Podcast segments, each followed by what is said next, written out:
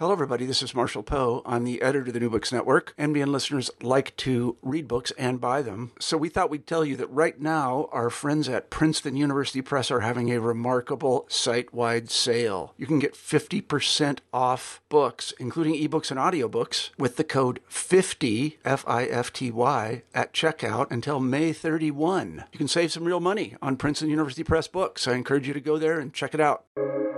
Welcome to the New Books Network. I'm Caleb Zakarin, Assistant Editor of the New Books Network. Today I'm speaking with Martin Dean, historian and researcher, about his new book, Investigating Babyn Yar Shadows from the Valley of Death. Investigating Babyn Yar is built on research conducted by Martin into arguably the deadliest shooting massacre ever. On September 29th and 30th of 1941, Nazi soldiers and police battalions shot and killed more than 33,000 Jewish civilians in the Babyn Yar ravine in Kiev. Due to the Nazi cover up and Soviet Union's de emphasis on the Jewish identity of the victims, many details of the massacre have been buried over time. Martin and a team of researchers employing various methods from aerial photography to 3D modeling have reconstructed this horrific event. Martin, thank you for joining me today to discuss investigating Babyn Yar. Thanks, Kat. It's, uh, it's great to be with you, and I look forward to discussing this. You've done some really important work. It's obviously reading it was was very difficult. Um, I think you you're you're talking about such a horrific event, but it's of course really important to remember these these events and, and to reconstruct them so we know know exactly what happened. Um, but I was just wondering if you could tell me a little bit about yourself and, and how you came to write this book. So it was a long journey, and actually, all of my books are not books where I, I, sat down like with my PhD and said, "I I just want to write a book about this topic." It sort of came to me uh, through different channels. And um, only once I'd done the research did I realize, oh, this is this is the way I want to tell the story. This is how the book should be. So uh, it's it's kind of a, been a work in progress, and and it's just started out as an investigation initially. Uh, my background is that I'm from the UK, and I did a PhD in history at, at Queen's College, Cambridge. Uh, and then after that, I worked actually about 10 years as a war crimes investigator, both in uh, Australia with the Special Investigations Unit and as the uh, senior historian for the Metropolitan War Police uh, uh, war crimes unit in London. And um, all those investigations were dealing with um, basically what we now call the Shoah by bullets, um, mass shootings in the occupied Soviet Union by by Nazi, not only um, German units but also collaborationist units actually. And uh, after that, I did work for a while for the U.S. Holocaust Memorial Museum and wrote uh, a couple of books there, including one called "Robbing the Jews" that won a National Jewish Book Award. And then in 2017, I was asked by Karel Berkhoff, the uh, chief historian of the Babyn Yar Holocaust Memorial Center, uh, to um, join his team and uh, conduct some research at Babyn Yar. Actually, I hadn't really studied the topic very much before. I was, I mean, I'd written about many other massacres, including a a ghettos encyclopedia, so I'm familiar with with more than a thousand sites of, uh, of mass shootings in in Eastern Europe. Uh, but this was the first time I really looked closely at Babyn Yar, and I, I was kind of struck that there were kind of large elements of the story that were not very well known or, or well explained. There was even uh, disputes among historians about where the massacre actually took place. And um, Karel suggested a, a, new approach, which I really embraced, which was to combine uh, ground photographs, including quite a few new ones that had only been found in the 1990s or more recently, together with aerial photography, and use sort of more modern geolocation techniques to try and find out um, more about what the topography was like at the time, how that influenced the massacre, and especially where certain key events took place. And uh, so we sort of broke the massacre up into little pieces and uh, I did research on um, uh, little corners where where important things took place. Like um, there were pictures where uh, Jews were forced to undress. We couldn't figure out exactly where this was. Eventually, we discovered that actually uh, not on the maps, but um, from the aerial photography, there was a, a sand quarry right next to uh, what was probably the, the, the main site of the massacre. And the more we compared the witness testimony, which there was actually quite a lot of, with these ground photographs and aerial photographs, the more we could sort of piece together the puzzle. But it, it literally broke down into sort of 10 or 15 different separate locations where key things happened. And then you can sort of see um, that this was not just uh, mass shooting, but a, a, very sort of carefully coordinated event where the um, the victims were forced to uh, march along a specific route. Some were also taken by truck. Uh, but piecing it together was, was a, a, real detective job that I, I kind of uh, enjoyed the challenge of, despite the, the horrific nature of the substance. Yeah, re- reading the introduction was interesting because you, you know you, you clearly did uh, work that you might not necessarily see a historian doing. It, it, not not the same type of just archival work that, that you usually find in historical work. Uh, you know, what was it like working uh, in these other disciplines, working you know doing aerial photography? Yeah, that was a real challenge because it, it is kind of a technical thing, like a, hangover from World War II. I actually worked with with a, colleague, uh, um, Willy Godziej Malishevsky, who tried to use the same techniques that they used in World War II, even using sort of stereoscopic analysis. In the end, my, my own eyesight was not able to do that. So I, I kind of did it without the stereoscopic aspect. But it was surprising to find out that there were all these uh, aerial photographs taken of Babyn Yar. Some of them actually quite close to the Dayton massacre. We had one just before, and then the, the next most detailed ones were in 1943. But they also, by by accident, really caught a key event in the history of Babyn Yar that they they showed us where the um, camp for the exhumation squad was based. And so, uh, certainly without the aerial photography, uh, we wouldn't have been able to solve a lot of the, these puzzles. So, that was definitely an important aspect of it. And also, having uh, photographs that hadn't really been analyzed before was very important. But it, it, was still very difficult to work out where the photographs were taken. And strangely, there was like a, a lone tree on the skyline, which I used as a reference point. And uh, I was lucky in some ways too that I had kind of a, a more professional team following up on my work. Uh, we had two different um, uh, uh experts in um, uh, kind of geolocation and 3D uh, models who then uh, used the same images and, and they could kind of confirm my uh, kind of uh, unprofessional estimation by, by literally kind of superimposing the various images together to, to, to create a, like a, a, 3D model of the whole area and uh, and that definitely uh, corroborated kind of my initial interpretation. So the, the massacre occurred in late September of 1941. Can you discuss the the months, the lead up to the massacre? What was the situation like in Kiev? Yes, so um, not only in Kiev, but throughout the Eastern Front, the, the mass shooting of, of Jewish men, women, and children just evolved gradually so that the Holocaust by bullets didn't start on June the 22nd. Uh, almost immediately, they, they were shooting uh, adult male Jews, and this was particularly done by the Einsatzgruppen, but by other units like the Waffen uh, even some um, uh, collaborationist units like the Arajs Kommando were involved. But then in the summer, especially first in Lithuania and then in other places, you see the expansion to, to ever larger numbers of Jews, and then it, particularly to, to women and children, uh, to which there was a, a, little bit of resistance among the, the shooters themselves. So um, that was kind of introduced gradually. And then the, the first really large uh, mass shooting, uh, particularly where these uh, units from um, Einsatzgruppe uh, C were involved, was at Kamenets Podolsk. Um, so to the west of Kiev, about a month earlier. And then uh, some of the, the same uh, personnel were involved both there and in, in Kiev, particularly uh, Jeckeln was in charge of both those as the higher SS and police commander. And so you do see also an evolution in the, the tactics used. Whereas initially they would uh, use more like a firing squad technique, certainly by um, uh, August and September, they started to use what's sometimes called the sardine packing method, which is where you literally get the victims to lie down on top of each other to try and get as many people into the mass grave as possible. And uh, these are fairly horrific details that they're not described uh, very much by the witnesses, of course, because so few people who actually got into the mass grave survived. But there were testimonies by one or two of the shooters as well, which, which help us to kind of piece the whole story together. And that's uh, another interesting part of the story is that um, especially the German trials in the 1960s and early 1970s, uh, you had a lot of witnesses willing to say what happened because they were more or less felt safe that they were only going to be charging the, the, the leaders uh, with any kind of war crimes. So some of the, the people lower down the chain admitted to, to their culpability. And, and even described things. Although there was a lack of detail, mainly because most people were really just there for that one day, so they, they couldn't remember the sort of details I was looking for. So I relied on a few accurate uh, memories of, of drivers and, and of the, the local witnesses to really help me best piece together the topography. So, you know, th- this uh, question I have just about what happened on September 29th and 30th of 1941. Uh, you know, could, could you describe, uh, obviously, we'll, we'll get into some of the details too, but, you know, just, and, and you know, this, it, it is just horrific, the, the actual events and how they unfold. So, uh, it, you know, just uh, a fair warning to listeners. Uh, could, could you just tell a little bit about how the actual event took place, what we know about what occurred.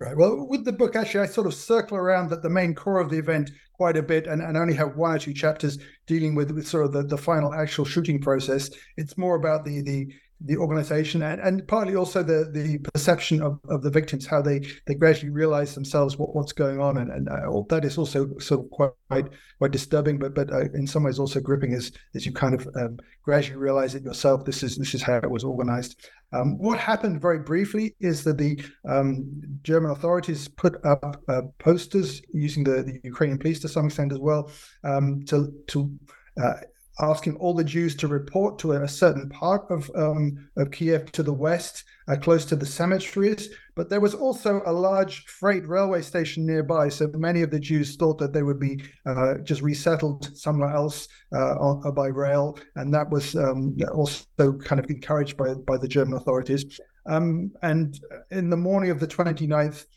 um, literally, uh, thousands of Jews did take to the streets, but others were uh, kind of hauled out of their homes by uh, German policemen mainly.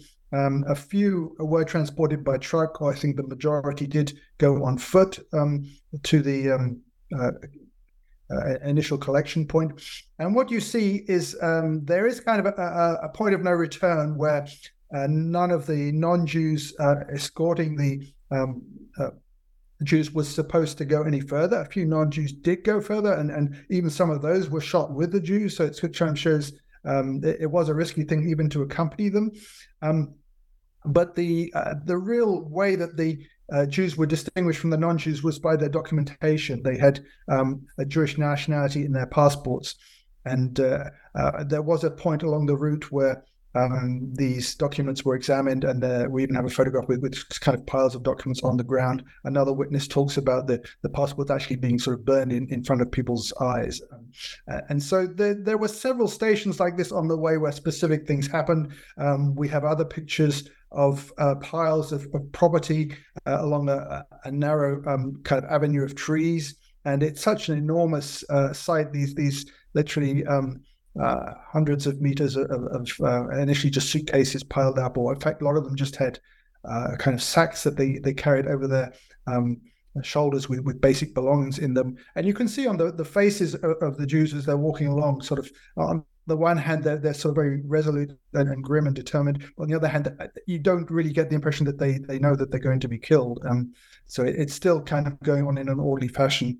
Um, this gets more chaotic as it gets closer to the event. At some stage, uh, they do start to hear some shots in the distance, and and some people who even left before the initial checkpoint say they either heard that from other people or, or could just uh, vaguely hear it themselves. And um, once they get towards the sand quarry where the um, undressing takes place, uh, the uh, policemen are forming a narrow corridor to sort of push people along, uh, keep them moving, and using a lot of brutality and, and, dogs to force them along. And the undressing phase is also particularly um, disturbing. That's described by a few of the surviving witnesses. Um, I won't talk about the, the, the, the mass shooting itself anymore, but uh, the topography was still very difficult to uh, recreate because the uh, ravine itself consists of a sort of network of, of, of, of narrow channels. And uh, there were at least two uh, possible sites identified by historians. Uh, and a, a misleading thing was the uh, Soviet memorial, which was uh, built in the 1970s, which is quite a bit south of the actual uh, events and uh, closer to the um, uh, Christian cemeteries there.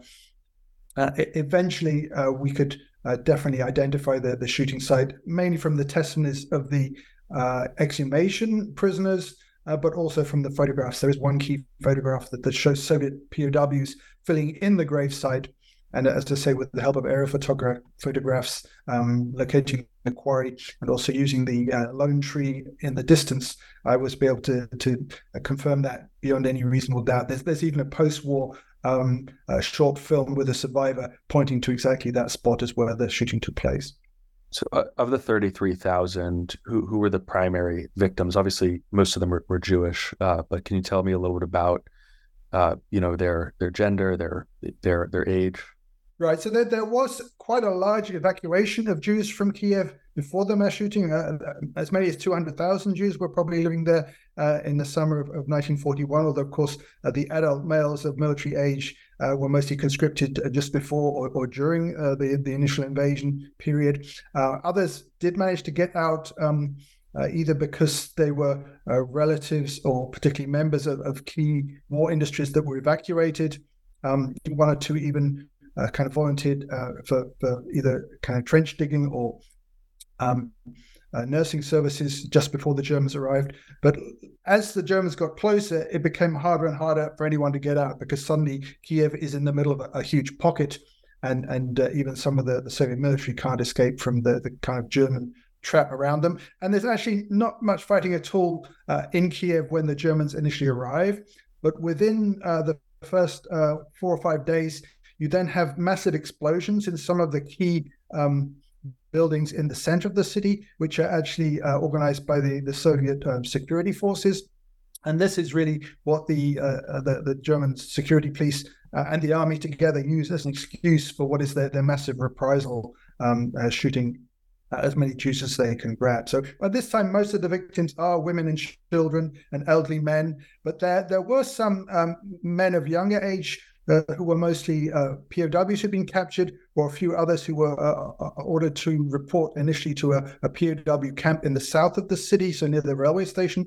And those men, some of them were actually shot the, the day before, or, or, or either during or, or after the main massacre, uh, but they were taken there by truck and, and, and may well have been shot in a, in a separate trench, uh, slightly apart from the, the main massacre. Uh, it's disputed how many uh, Red Army soldiers were shot altogether at Babyn Yar, and that's really the, the main um, uh, a kind of unknown element in, in estimating the total number uh, shot. I, I, see it as being a minimum of around 55 to, to 60,000, uh, probably as many as 70,000. Most people see a, a, kind of overall figure more like 100,000, but that's that's based mainly on Soviet sources, which don't really explain who these these kind of extra people who who um, uh, weren't Jewish were. And it d- does depend a lot where they shot. Uh, I mean, a lot of uh, Red Army soldiers were shot in and around Kiev.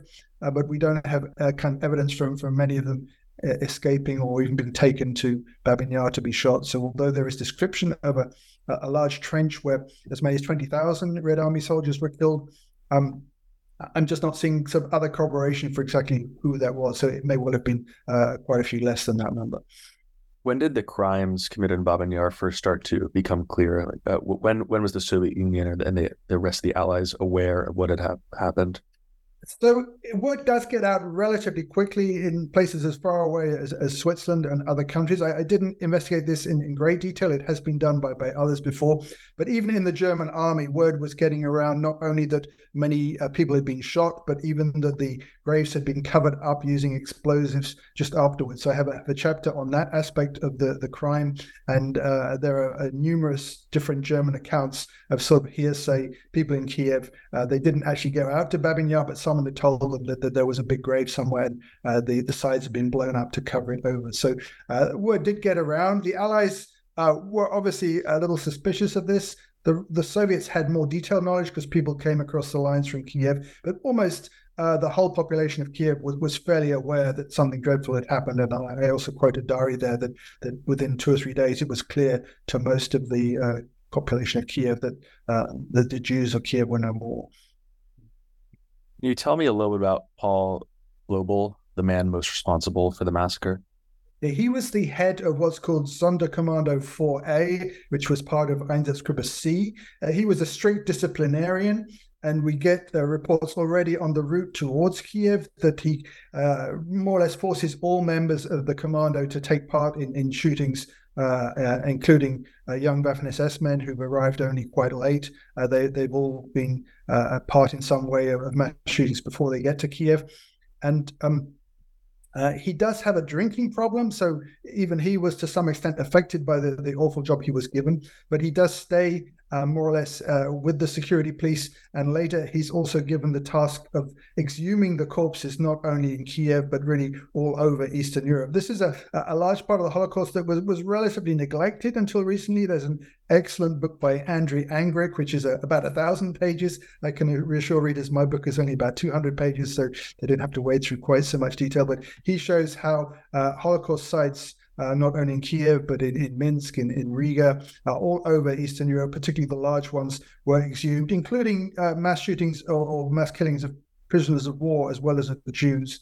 And this was a major um, operation called um, Sonderkommando 1005. And it, it, went right from the summer of 1943, uh, more or less to the end of the war.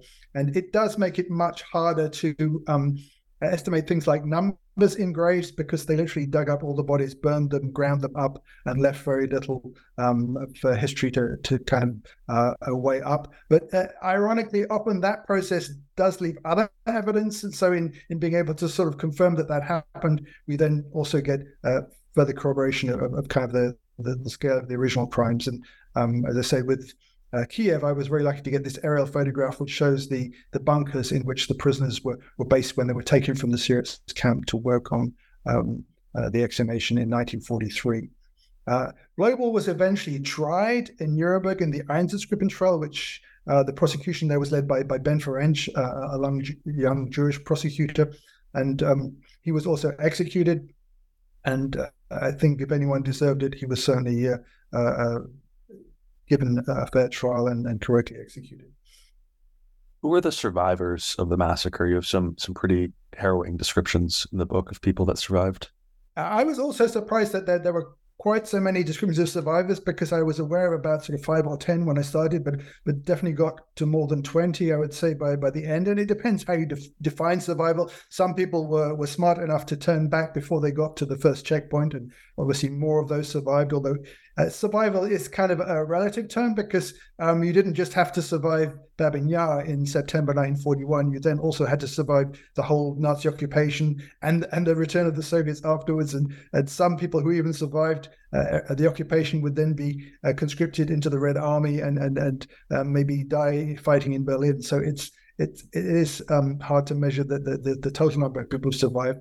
But um, there were two main categories. Uh, a few managed to get uh, kind of out of the columns on the way to to, to Babyn and one or two were even um, could persuade guards that they were not Jewish and and uh, were taken out by car. Uh, that was more the exception. It certainly wasn't supposed to happen. Another group of non-Jews were, were sent to uh, to be shot, and we know about that because one of them was actually uh, half Jewish, and she did manage to escape from the mass grave. And that that's the other main category. Quite a few people uh, did survive um, by crawling out of the mass grave. And this seems to be because of a, a, slight change in procedure as it was getting dark. They they did start shooting them from the very edge of the ravine, and this gave the opportunity for people to sort of jump in before the bullets hit them. And then those people were, uh, some of them at least, were able to crawl out and, and make it to safety uh, under cover of darkness. But but even then, they were still running the gauntlet of, of whatever guards were left around, and and hoping to find some uh, local population that would help them. You mentioned a little bit about the um, the cover ups in the in the in the form of uh, the exhumations. But uh, can you talk a little bit about who was directing these cover ups uh, and uh, why they were occurring? What was the the objective here? Was it just to cover up the tracks of the massacres? Um, and, and, you know, how did how else did this take place? What happened essentially is from a very early stage, the Soviets started creating propaganda using the mass graves they uncovered in, in areas they, they reoccupied from the Germans. Uh, you see this actually in the war in Ukraine, where the where the Russians have been forced to retreat. You uncover mass graves, and that creates uh, a lot of um, uh, propaganda against the, the people who've obviously uh, created those mass graves. And so the Germans decided it was better to, to cover things up as best they could. And they um, they did similar things even at the, the concentration camps uh, in Kiev. Uh, it was a, a combined unit, a, a, small group of the security police, uh, a special another special commando uh, led by Blobel, and also they had uh, order police uh, similar to the, the the, the units that carried out the uh, the massacre regime. That was also a combined team of mainly um, a security police, order police with some Waffen SS. Uh, there weren't actually many uh, German army personnel involved in the massacre, but they did create the kind of the, the framework for it, um, uh, providing uh, supplies and blowing up the sides of the ravine, these kind of things. So the Wehrmacht was also culpable, although most of the work is done by the security police and the order police. Similarly with the, the, the cover up, um, they used prisoners from the Syrets camp, which was a, a large um, work education camp that had both Jewish and non-Jewish prisoners. Um, essentially, uh, people were being rounded up for, for anything from suspected uh, kind of spying or partisan activity, uh, or being Jewish, or even refusing to work. You could end up in this camp. And uh, mostly Jews were used for the exhumation, the exhumation squad. And for about six weeks, they they literally dug up and burned um, certainly more than 30,000 corpses. Um, some estimates are quite a bit higher than that. Uh, and um, and they they could tell that um, the work was coming to an end. Even one of the guards tipped them off. So they managed to find um, the key to escape from their bunker or one of the bunkers uh, among the uh, property of the corpses. So this is an amazing story that you you you look through literally dozens of keys that are found in in, in some people's pockets or um, uh, on their persons. And uh, you try them out, and they, they did find one that worked on just before uh, they realized that, that, they would probably be shot themselves. And then they organized a mass escape um, in the middle of the night. Um, uh, actually two years to the day after the massacre itself took place. And uh, th- this uh, escape of, of, what I call uh, shadows from the Valley of Death. So the the German guards called them shadows um, because uh, essentially their their death sentence had already been signed, but a few of them did manage to get out and tell the story.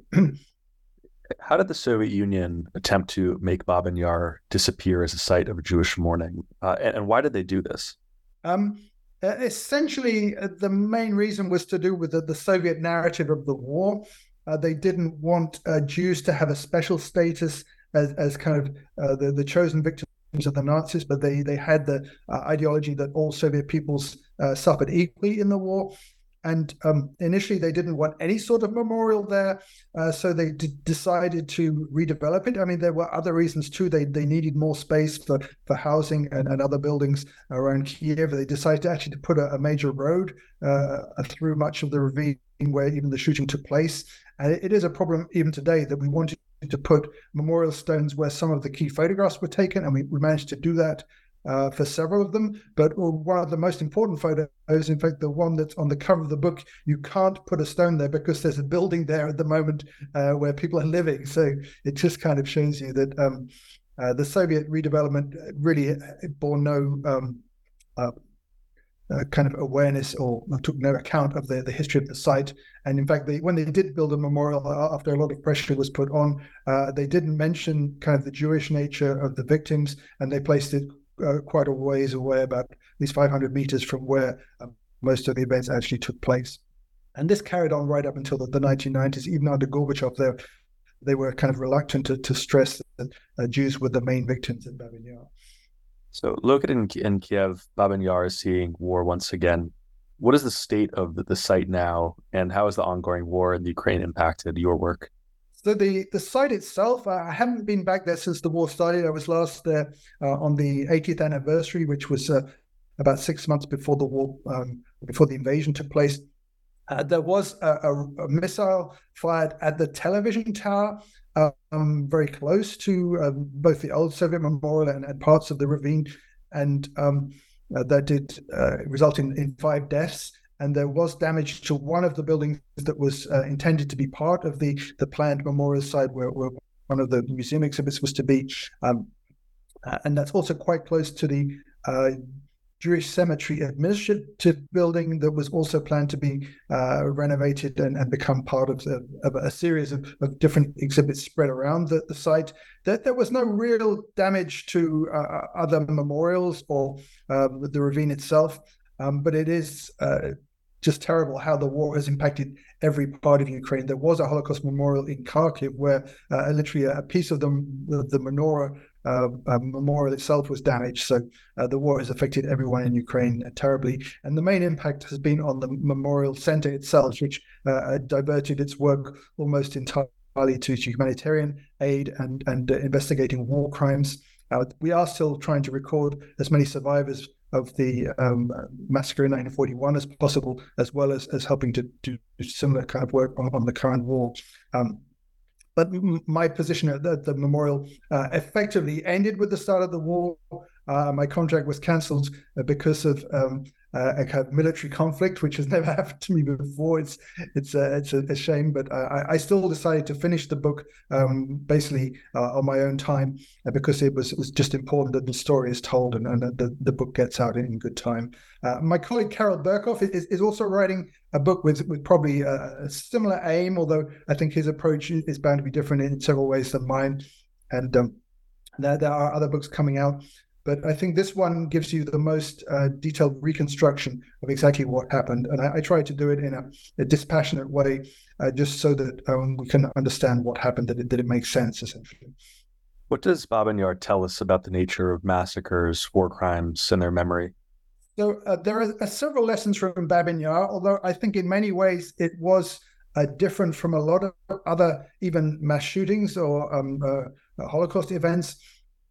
And particularly shocking here was the fact that, that many of the victims had really no no expectation. Just the, the suddenness of the, the German uh, occupation of Kiev and, and the, the, the, the kind of step towards massacres within the first 10 days uh, was different from what happened in many other places where, where people were confined to ghettos, even in Riga, where they also shot 30 people, uh, sorry, 30,000 uh, uh, Jews within uh, 10 days of each other in two shootings in the November December of 1941. Uh, there, they had uh, experienced a lot of other tortures and events beforehand, such that, that there was no real um, expectation of something good coming from either the Latvian police or the or the, the, the Nazis. So the, the Jews were to some extent expecting what happened. But in Kiev, it, it was definitely a, a, kind of a shock to the system.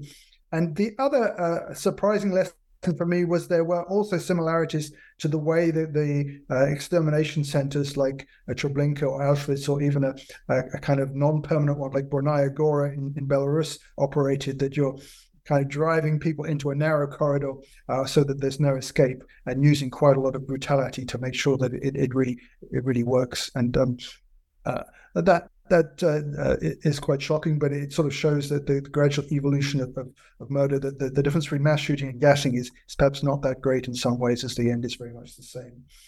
So, with this book um, coming out, uh, is there any other project that you're working on, other things that you're that you're investigating, either with Babyn Yar or, or, or other subjects?